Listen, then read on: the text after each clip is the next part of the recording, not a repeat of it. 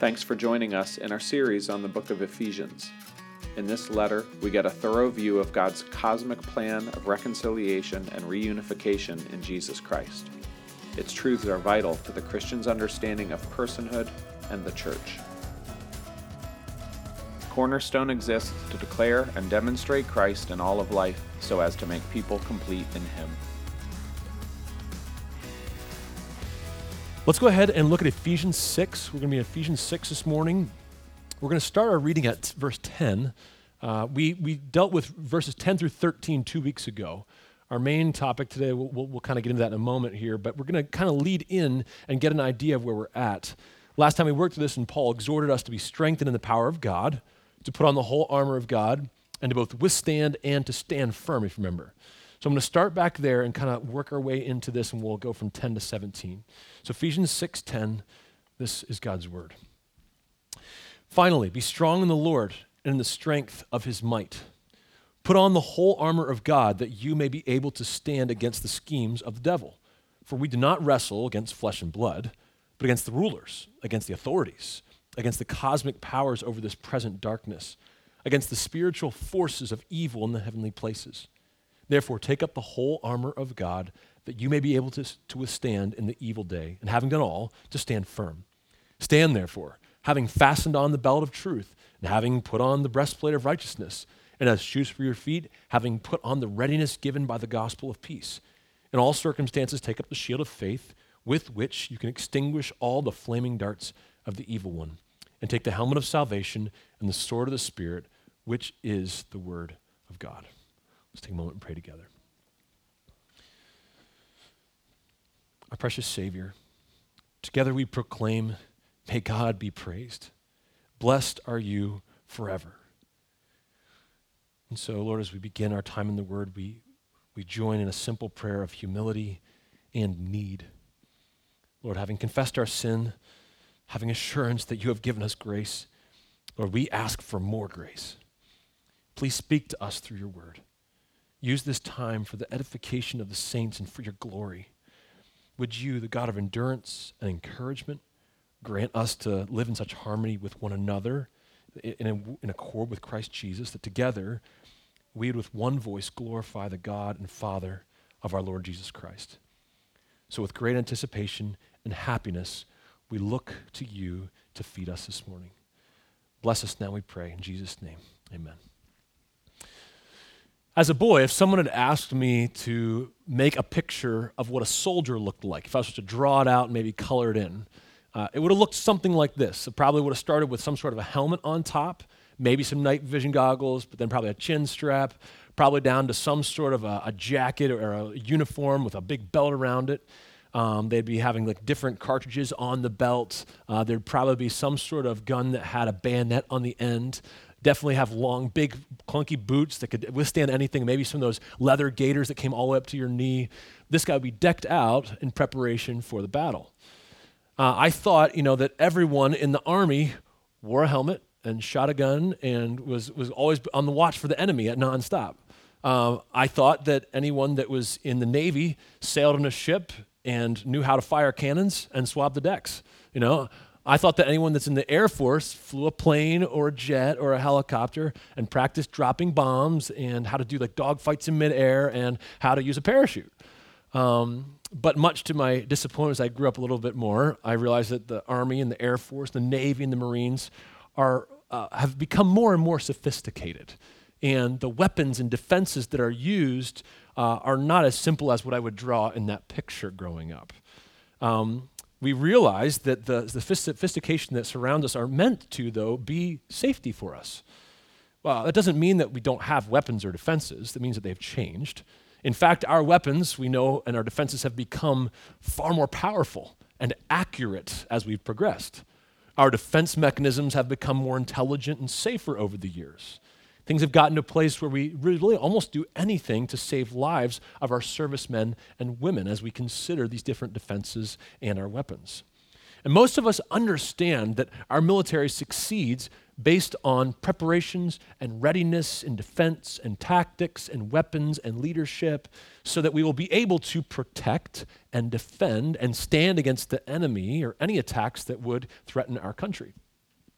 So even as a child, even if I went around this morning and talked to the children, they would mostly all understand that a sailor or a soldier or a marine needs to have the proper protection so that they won't be harmed by the enemy. It would be foolish to just go into that not having anything. There were no preparations. Obviously, the, this, this, maybe this gear is not the only way. There's a lot more things that have to be prepared for, but it would be very important to us to enter the combat then without proper equipment, without the right gear. We would open ourselves up to destruction and potentially defeat. We are going to get hurt. This is true of the church, too. Um, if we don't realize that we're in the battle, we talked about this the last time we were together, if we didn't realize we're in the battle, we'll never treat our Christian obedience seriously. But more than that, we're going to learn here today if we don't realize that we've been outfitted for this battle, we will try to do it on our own strength. We will fret and struggle and figure out any way that we possibly can to defeat the enemy in the midst of this battle. Today, I'm going to do something a little bit different. Uh, I'm going to preach an introduction to this section on the armor of God. It'll be a little bit pastoral, and I'll be trying to be thoughtful about our approach to this section. It's going to remind us what we've actually learned in the book of Ephesians. And my goal is to help us see these verses from the right perspective. Uh, I've been preparing to cover all of this today, um, but I realized that this approach was going to be overwhelming if I put this together with all the stuff that we're going to study in this section. And so, just this morning, I want to kind of help us think through this approach, this right perspective. Because if you're like me, when you get to the, the commands that give one after another, after another, after another, I just so easily slide into thinking, okay, these are all the things, my to do list that I need to get done. And I'll get these things done, and I must be, at least in some way, obedient and a Christian. This is the right things. is going to give me success in some way. So, what I'm going to try to do is help us as we come back to this text and look at it from the right perspective, the one that Paul is actually giving to us. My goal is to help us then in this way. Paul has told us last time that we were in the midst, we are in the midst of spiritual warfare. He has told us that we are supposed to stand firm in this warfare. And for some of us, when we first hear this, uh, if, we're, if we're honest with ourselves, it's a little bit of a rude awakening compared to the way that we live. What I mean is, some of us can tend to think that our conversion is the sum total of God's salvific and grace filled work in our lives, and that we kind of just live it out from there. That that was the part that was so different from everything else. But Paul shows us that that's not actually the truth. Our conversion was only a starting point for us as we realized what God has been doing in us since eternity past in Christ. Paul is saying that Christians are under attack they are in the midst of the battle, whether we know it or not. And he's trying to make sure we know it. And remember then what he's doing in the whole book of Ephesians. He continually pulls back the curtain and shows us what's happening in ultimate reality, what's going on in the heavenly places. As Christians, uh, we're not called to a one time faith in conversion or salvation. And the rest of that just kind of rolls downhill. And once we're set, we're set, and someday we end up in heaven. No, not at all. And, and we do actually know this, but sometimes we think this way, as if we are to believe for our salvation, but then that's kind of the end and it kind of goes from there. Paul is showing us that as Christians, we have been introduced to what is really going on around us. We have been shown what we cannot see with our physical eyes. Paul has revealed to us what is going on in the heavenly places. He's kind of doing this, he's kind of shaking us awake out of our sinful sleep of ignorance and awake to the treacherous journey that we have now embarked on. It's a dangerous world in which the evil forces would love to see us discouraged and handicapped and even destroyed if possible. Before we have trusted Christ, we, we couldn't see this thing, though. Neither did we believe that it was true. So much of our world as it stands does not believe in the supernatural. And so we say, we've figured this out, flesh and blood, what's going on around here, science, etc., etc., and we can figure this whole thing out. But Paul tells us something different. Now that we have trusted in Christ, he's going to reveal to us, show to us that we're not just wrestling against ourselves or flesh and blood around us. He, the God of, the, of, of our heaven, he has graciously saved us. But now he introduces us to the truth, to the reality that we are being attacked by the evil one. Our need to trust God was not only necessary then at our conversion, when we realized our sin, repented of it, and trusted the Lord as our Savior King. But Paul is showing us that we must trust God as we engage in the business of Christian obedience, aka spiritual warfare. He is saying that living as a Christian in Christ's body will be met with the full fury of hell. That's serious. And some of us don't know it. We don't see it. We don't rec- recognize it. Some of us have fallen back into our old sleepy ways of ignorance, into thinking that if we just kind of have the right doctrine and if we, you know, God will kind of work it all out for us and eventually we'll end up in heaven. But He is explicit over and over again in His epistles that that's not the truth and that's definitely not right doctrine. He is going to show us that we must, as a Christian within the body of Christ, walk wisely in the truth. It may even be that the true, the true that we wonder sometimes why we're struggling with defeat and anger, and anxiety and depression and lust and pride. And some of us are ignorant to the fact that we are being pierced and bruised and clubbed and poisoned and burned by the enemy. But remember this a Christian isn't one who doesn't struggle with these things anger, anxiety, depression, lust, pride. A Christian is one who knows why they struggle with these things and knows how to properly respond. We understand this and we think the, this way sometimes, but I just want it to help us think in the right way, not in the wrong way, and, and so we can easily slide into. I don't think that I'm the only one that struggles, though, with thinking the wrong way about my Christian position. What I mean is, I think many of us easily forget that when Jesus left, he left us with a commission. You remember it from Matthew 28, but usually we kind of only think about it when we're talking about missions. This is what he left us with. He said, All authority in heaven and on earth has been given to me. Does that not sound like what he's been talking about in Ephesians? Even this idea, all of heaven, all the authority placed on Jesus. All authority in heaven and on earth has been given to me. Go therefore, make disciples of all nations, baptizing them in the name of the Father and of the Son and the Holy Spirit, teaching them to observe all that I have commanded you. And behold, I am with you always to the end of the age. If you'll notice, this is not a promotion of getting saved and staying inside the walls of our church building for the rest of our lives. That's not what he says at all. Uh, but rather, it's a declaration that God has given Jesus all authority in heaven and on earth it's a call to making disciples out of those who are currently in bondage, those under the oppression of these cosmic forces of evil. This is a call to rescue those who've been taken away, who are being taken away to death, to teach believers all that Jesus has commanded us, and to know that Jesus himself, through his Holy Spirit, is with us, his church. That's what Paul is doing here. He is showing us that we are embroiled in spiritual warfare and he's showing us how to properly respond as a body of believers, as his church. So, here in these verses, Paul is simply telling us what it looks like for Christians to properly stand against the schemes of the devil. God has not left us exposed, He has given us all that we need to stand in this evil day. Therefore, Paul encourages us that there is armor for this battle. Think about it this way He has told us what to do this passage, I'm going to go back through here. He's told us what to do, He's told us why we are to do it, and He's also told us how to do it. Let me, let me explain. In this passage, He's told us what we are to do stand. Verse 11, 13, and 14, Paul calls us to stand against the schemes of the devil, to withstand in the evil day, to stand firm. And then in our text in verse 14, the governing command is stand therefore. That's his point. That's what we are to be doing. What we're to do, stand. But he's also told us why we need to do this.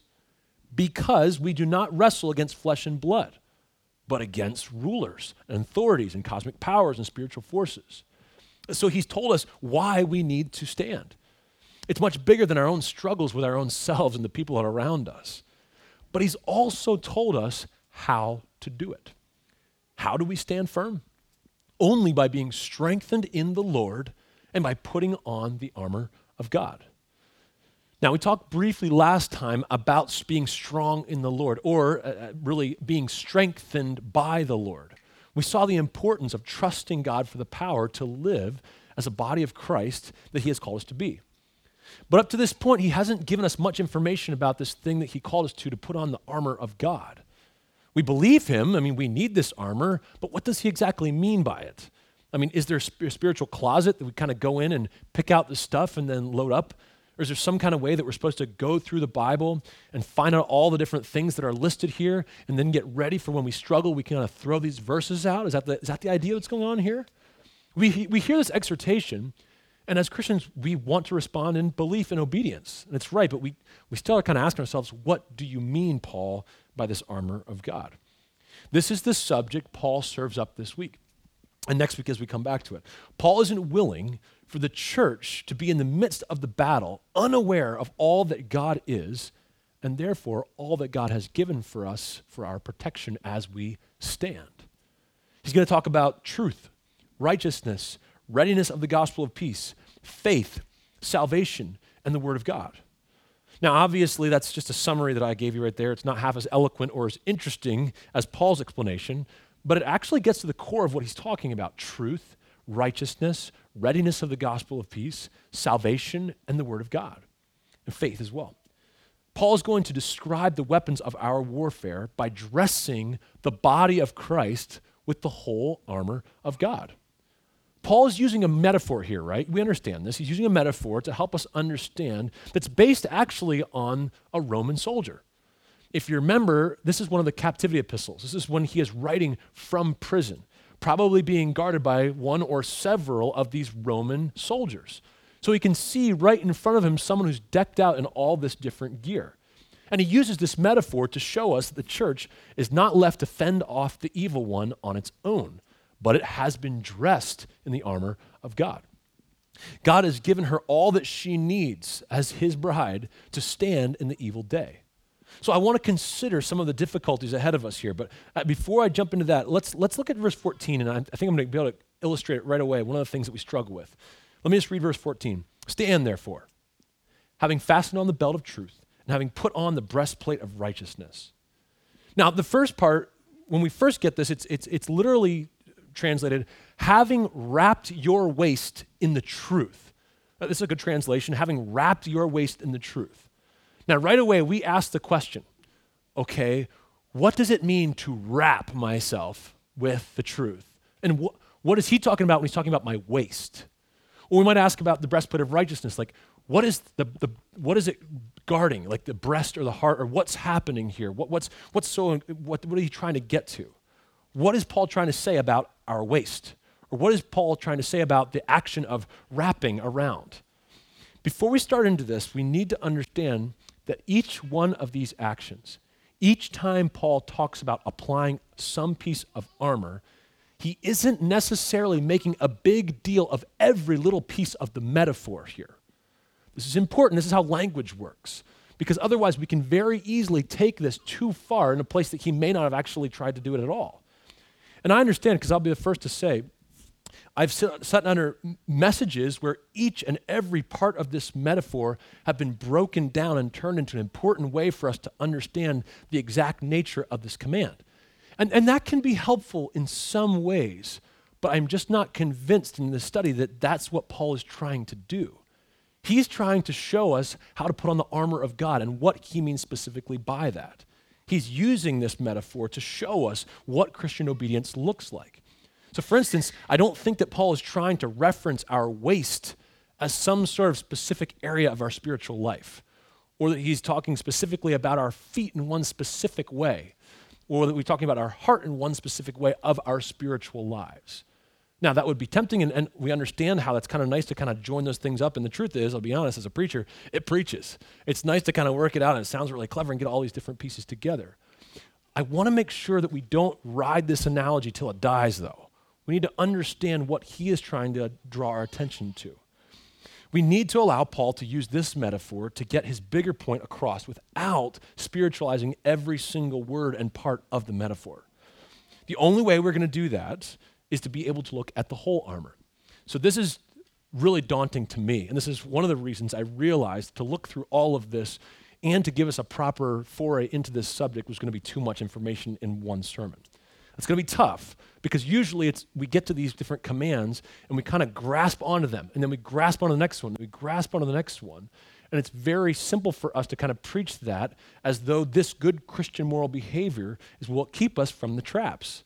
And very easily our confidence shifts, right? We want to make sure that we understand this is the armor of God. With that being said, let me go ahead and I'm going to read all of verse 14 through 17, the whole thing, and then we're going to come back and make some observations together. So here we go. Verse 14 Stand therefore, having fastened on the belt of truth, having put on the breastplate of righteousness, and as shoes for your feet, having put on the readiness given by the gospel of peace, in all circumstances take up the shield of faith, with which you can extinguish all the flaming darts of the evil one and take the helmet of salvation and the sword of the Spirit, which is the Word of God. Now, so before we get too far into this, we've got to see that the main verb is at the beginning. It is the one that's the imperative. Stand, therefore. This is the point. Stand. You and I, and we are told that from 11 and 13 and now 14, stand. All the rest of verses 14 through 17 help us understand what comes with this idea of standing all this explanation about the armor is only that it's, it's an explanation to help us understand what he's referring to. It's something that God has given to us in himself, and therefore something that we're to put on. So, I've got three main points that I want to cover today, and then we'll be done as far as introduction. Three main points to be, I hopefully, will be helpful for us as we consider the whole armor of God. Number one, this armor is already ours and if we are in Christ, we are clothed in it. I'll say that again. This armor is already our, ours. And if we are in Christ, we are clothed in it. Hear me out for a minute. This armor is not auxiliary armor, like an add on, an extra. Um, that you know we get a chance when we uh, get into this warfare that we get to use some of the stuff that the, some of the stuff that's kind of like what our Father uses as well. Sometimes I think that we think Paul is telling us about a little kid's set of armor that's kind of like the armor that our dad has. I mean, you've seen this kind of stuff in real life, right? You know, the moms, at least my experience, the moms love this stuff. Like the dad wears this specific outfit, and then there's like a little kid's one. It's so cute. It's got it's just like small. I can't believe look at these little gloves. They're tiny. They're work gloves. Like I, okay, so I'm a, I'm a I'm a duck hunter or a waterfowler, and um, uh, at least I, I try to be. And when I go out to shoot ducks or geese, and usually, that, as the name implies, it's usually near the water. And one of the things is when I'm setting out decoys, or maybe when I'm retrieving geese or ducks, I'm in the water in some way. And usually, boots aren't quite enough. Usually, it's up past that. So I wear chest waders. They're, if you don't know what they are, they're like giant boots that come all the way up to my chest with straps that go over, over top of my shoulders. Well, I was looking at Cabela's, their ad and of course, they have all these different chest waders, but like at the bottom, there's two of these sets of children's chest waders. So yeah, I know. Like there's little boots with the little neoprene patched knees and these little straps that go over top. The kid's gonna grow out of it in a year easily. And even if he doesn't, he can only get in like a foot and a half of water. What, what good is it? But it's just like so special and like we're like, oh, that's so cute. Yeah, I'll spend $100 on that. You know, like no problem for us. I think sometimes that's how we think about this set of armor. As if somehow God has been slaving away in his blacksmith shop, making all these little pieces for everybody, custom fit for everyone to have this. They've got all these things, and, and we understand, though, that, that, that that's somehow how we think about it. But this isn't the right way to think about this armor. Notice that this is called the armor of God. He doesn't mean that this is the armor made by God. He doesn't say that at all here. He means that this is God's gracious, steadfast love that He has given us Himself. And that when we get Him, we get all that He is. Now, that may seem like a little bit of an offshoot, but let me kind of work with this. Paul isn't telling us something that we've never heard before. This isn't new, isn't brand new. It's true that Paul is going to use the metaphor based on this Roman soldier but this isn't something Paul thought up and then used this metaphor to make it work. Paul is drawing from a much more ancient resource, something that he probably learned as a boy when he's reading the prophet Isaiah. Let me read for us from Isaiah 59 because we're going to get an idea of how God deals with injustice and oppression. When truth is lacking and the people transgress the law, His people have failed to obey in 59, and something must be done. In a sense, God turns to himself, as it were, to kind of be the one who offers salvation for the people. Listen to verses 15 through 17. He says, Truth is lacking, and he who departs from evil makes himself a prey. The Lord saw it, and it displeased him that there was no justice. He saw that there was no man and wondered that there is no one to intercede. Then his own arm brought him salvation, and his righteousness upheld him. Now, here we go. Listen to this part. He put on righteousness as a breastplate, and a helmet of salvation on his head. He put on garments of vengeance for clothing, and wrapped himself in zeal as a cloak. And that's not the only place that Isaiah talks about stuff like this. When Isaiah describes the Messiah in chapter 11, the shoot that came from the stump of Jesse, if you remember this, the one that said that the Spirit of the Lord was on him, the one that delights in the fear of the Lord, the one that judges righteously and kills the wicked. He's described as one who dresses a certain way. Let me read Isaiah 11:5. He says, "Righteousness shall be the belt of his waist, and faithfulness the belt of his loins." That idea of faithfulness that idea of integrity or truth. You start to sound familiar here? I know it's not one to one, but we're starting to realize that Isaiah shows that God is dressed in these attributes. I'll go one more passage in Isaiah uh, that you'll probably recognize. In Ephesians 6:15, Paul talks about the shoes of the readiness of the gospel of peace. Kind of a strange one, but like, okay, let's see. Isaiah 52, 7. Let me read it. How beautiful upon the mountains are the feet of him who bring good news, who publishes peace, who brings good news of happiness, who publishes salvation, who says to Zion, Your God reigns. So, as we just take a quick survey of some of these in Isaiah, as we hear all these verses, we start to understand that Paul is not speaking about some sort of extemporaneous armor that kind of looks like what our Father has. He is talking about God's armor, divine armor his characteristics, his actions, his attributes, and how these are a massive protection against evil. Putting on this armor comes from being found in God. Or, as Paul has told us, you guys know the answer, as we are found in Christ. This makes sense, though, right? If, if you remember, Paul told us that we needed to put on the new self, the new man, that we were supposed to be renewed in the spirits of our minds. Listen to a few little snippets from Ephesians 4 17 through 24. He says, You must no longer walk as the Gentiles do in the futility of their minds. And then he describes this kind of living. Then in verse 20, he says, But that is not the way you learned Christ, assuming that you have heard about him and were taught in him, as the truth is in Jesus, to put off your old self, which belongs to your former manner of life and is corrupt through deceitful desires, and to be renewed in the spirit of your minds, and to put on the new self after the likeness of God in true righteousness and holiness. This is who we are. Remember, this is him looking back at chapters one through three. And I know I've, I probably beat this to death. One through three, this is who you are. Chapters four through six, go be who you are. That what he is, that's what he is saying here. He's helping us understand we're created after the likeness of God in true righteousness and holiness in Christ. This is true. Our justification is sure. We have Christ's righteousness, we have Christ's holiness, Christ's power. So, the first thing here that we, we need to notice is this armor is actually a result of being found in Christ. It is divine armor. It is part and parcel of his gracious gift of himself to us. It is ours, and if we are in Christ, we have been clothed in this armor. So that's the first thing. Now let's go to the second thing. Number two, this armor isn't made for individuals. Not really. It's not quite right to think about it in this way. Rather, this is the armor of God that is made for the body of Christ. As each of us is connected to Him individually, we are connected to the rest of the people, of His people, the church. We celebrate this fact and truth when we celebrate the Lord's Supper and understand that we look to God and we look to one another. That our union with each other is based on our union with Christ, that He has made us His body together. In our connection to Him, we find that He has blessed the whole with the gift of Himself.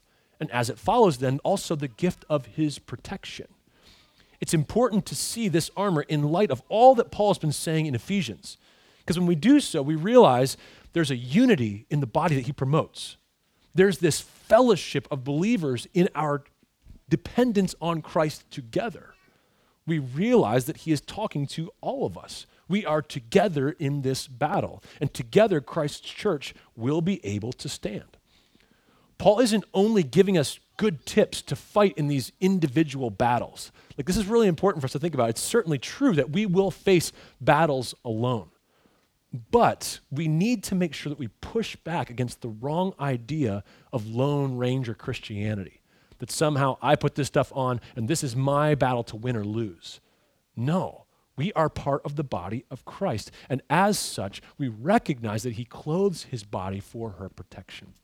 So that's the first thing. Together, the true Christian church makes disciples then, fends off the attacks of the evil one, and ever moving toward the commission that he's given us to make disciples and be disciples of our Lord Jesus Christ, the great captain. So, the last thing that I want to point out here we need to see that each of these pieces of armor must be appropriated by faith by the body of Christ. And I'll explain what I mean by that. I'll say it again. We need to see that each of these pieces of armor that we're going through must be appropriated by faith by the body of Christ. This is the problem. Whenever we hear, especially that first point I made, right? That when we are in Christ, that we have this armor, that it's ours, that we're clothed, that we're like, oh, my identity is set. I'm good to go. We so easily slide into the Romans 6 problem, right? What I mean by that is, you remember at the beginning, he, he basically is like, maybe it's okay to continue, that grace may abound, right? Or maybe, you know, since, you know, we're not under the law, but under grace, maybe it doesn't matter exactly how I live. Maybe that's the uh, answer, right? I mean, Paul so clearly throughout all of his writing says, No, may it never be. You are not a slave to your old master. You are a slave of Christ, the one who has made you new. What we learned then about the armor being a gracious gift of God, my first point there, that we've already that we already have this does not mean that we do nothing in response. Not at all. I want to go back to our passage in Ephesians 4 and just think about that again for a moment. Notice that this identity shift that we talked about is something that we join in with effort and obedience in faith. Verse 23 says, And to be renewed in the spirit of your minds, and to put on the new self, created after the likeness of God in true righteousness and holiness. This is not some sort of a downloading like we, we plug into this thing, we get all the Christian stuff done, and we're good, and we have nothing else to do. No, no, no. This is a process. That's why Paul uses the analogy of walking. We walk wisely. We don't walk like the Gentiles. We walk in the light. This is a process of faith and obedience. Each one of these pieces in verses 14 through 17 in chapter 6, they have some sort of a, a, a thing to do, put on, take up, fasten, bind on. Uh, there are actually five different verbs that he uses, but he isn't describing the Christians as somehow standing over here and someone putting it on them. Very interesting. He says, put these things on, which I understand to say this is an appropriation or a taking on these things together and being like our Father who has these attributes. He or she must hear Paul's words. Trust God that these things are theirs in Christ and live out their lives with the goal that their lives would display these attributes. In other words, that we would look like God. This is what he calls us to. It takes thoughtfulness, it takes study, it takes practice, it takes failure and repentance. And I'll just highlight again it takes faith for us to step out and trust God. I mean, this really kind of brings us back to verse 10, right? Remember what verse 10 was all about? Paul told us to be strong in the Lord and in the strength of his might. We talked heavily about this maybe a, few weeks ago that each of us is both to trust God and to move forward in obedience simultaneously. That this is what the walk looks like the obedience that trusts God and walks forward doing what he has called us to do. And I'll admit, in the midst of this, I've, I've kind of wondering, because of my own walk with Christ, I wondered is it possible then for a Christian to be uncovered and open to the attacks of the evil one? You know, if we really are covered in Christ's righteousness and how this works out, and what about our experience? And um, according to both the word and our own experience, I think the answer has to be yes. We do experience these attacks. We do experience these times where we're pierced or clobbered or hurt. We understand that we are living here now and understand that we have some sort of experience that tells us, yeah, but if we are true Christians, the Lord Jesus will not allow this person to continue on this path. Those that are truly His will love him and will desire to look like him and will trust him to make them more like Jesus. And we recognize that some of us, you know, some of us know exactly what I'm talking about because we know the darkness that we've been in, whether it's our own choices or the struggles that I've made from a series of slow, blinding choices out that we are not godly people and honoring Him. And we understand. Some of us have experienced the active hand of God's chastening while others of us have just actually experienced the natural consequences of our choosing sin. When we understand these things, we're, when we return to the old master, Paul talks about this, if you remember, also in, in Romans 8, the idea that we're putting to death the deeds of the body, the things that we used to love to do. For some reason, we love to go back to those things. Some of us experience our own rebellion against God mixed with the attacks of the evil one who just doesn't give up, it seems like, resulting in hopelessness and our sense of, uh, God, why? What do I do? I need you. I must have you. You must clean me. And I can only look to you for true restoration. Ultimately, though, we trust that the one who alone can provide the protection we need against the evil one is Jesus himself. We trust him and him alone. And here Paul gives us in this section a wonderful exposition on the different parts of the Christian life that we need to tend to. He kind of gives us these six areas to say, hey, this is what it looks like to be found in Christ. He's about to give us the whole armor of God. And he desires that each of us would trust God and walk according to our true identity in Him. So, as we approach this armor of God next week, we're going to rightly be encouraged to holy living. We're not getting out of that at all. Again, he has saved us to be like his son. And we're going to see that this is a defense against the evil one. But as we do so, we need to make sure that we aren't thinking of these things in the wrong way. So, again, let me just hit those three ideas that I want us to go into this with next week. Number one, the armor is already ours. And if we're in Christ, we are clothed in it. Number two, this armor protects us as a whole and does not promote some sort of Lone Ranger Christianity. And number three, that each of these pieces of armors, armor must be appropriated by faith. In other words, we must be ready to understand God's armor and then act like Him by His strength through faith. This is the call to us today. And it shouldn't surprise us that it looks a lot like how we understand the workings out of the gospel as well. For a moment here, I'm just going to explain the gospel. There's four parts. That's the, kind of how I outline it God, man, Christ and faith or response. God, the Creator, makes everything and everyone, and all things are accountable to Him. But man has rebelled against God and done exactly what He wants to. But because He is God, He must crush wickedness. This leaves us at a terrible spot, completely against God. And we understand that we are completely lost and deserve all judgment. But there's good news there's hope. This is why the gospel is called good news, because God sent Jesus Christ to take the penalty for your and my sin, the great atoning work of Christ on the cross. And in that great exchange, he took our sin and the Father crushed him. He punished Jesus in our stead. And what we get from this, those that would trust him, I'll get that in a minute, those that would trust him will receive his righteousness and will not be judged for what we totally deserve. But that leaves us at this point where we look to the Savior King who has done this. And if we understand the truth, we are met with a decision. Will you trust Him as Savior King? Total commitment. Or will you do it your own way? If we will do it our own way, there is no salvation. We sh- the, the scriptures are clear that this is true. There is no salvation apart from faith in Christ. Now, the same is true for us in our Christian walks, believers, brothers and sisters. We don't start by the word of the gospel and by the Spirit and now continue on in the flesh. We have to continue on in Christ by faith in Him. For the Christian walking day in and day out, we understand and believe that the evil one is against us. There's a big problem here. And he's out for our destruction and desires to cause us harm.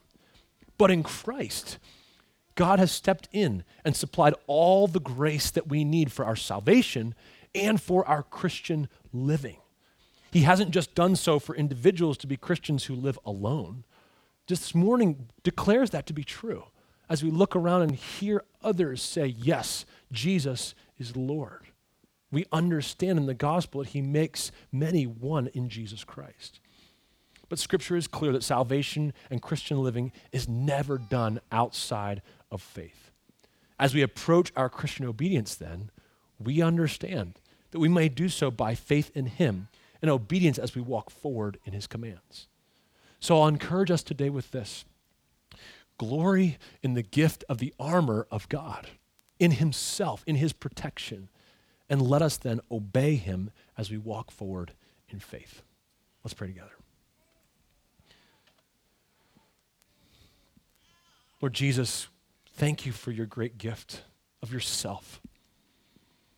We thank you for being the one who bears the sword, the one who is strong, the one who has the breastplate of righteousness, the one who seems to gird his waist with truth and faithfulness. Lord, without you, there is no hope. Next week, we'll, we'll see that this looks like us ethically and morally trying to follow and obey in these ways, but we understand that it is your armor. We are thankful for this truth, and we ask, Lord, that you would be strong to work in us. Would you protect us from the spiritual warfare that we're going into this week, this moment, this afternoon? I pray that we would trust you. Teach us, Lord, to trust you and to move forward in obedience in these ways. God, we thank you for your love. We thank you for this body of believers that you have brought together. Lord, lastly, I pray for those who are at home who are without this body in a certain way and they need, Lord, your grace. I pray that you would give them special grace in a way that they would know the love of God, the height and depth and the width and the length. Lord, the unsurpassable knowledge, Lord, the, the, the greatness of who you are. And I pray that you would please work in them to know the love of God. We thank you for your love, and we depend on you completely. In Jesus' name. Amen. Thank you for listening to this podcast. For further sermons and more information on Cornerstone Bible Church, please visit cbcvirginia.com.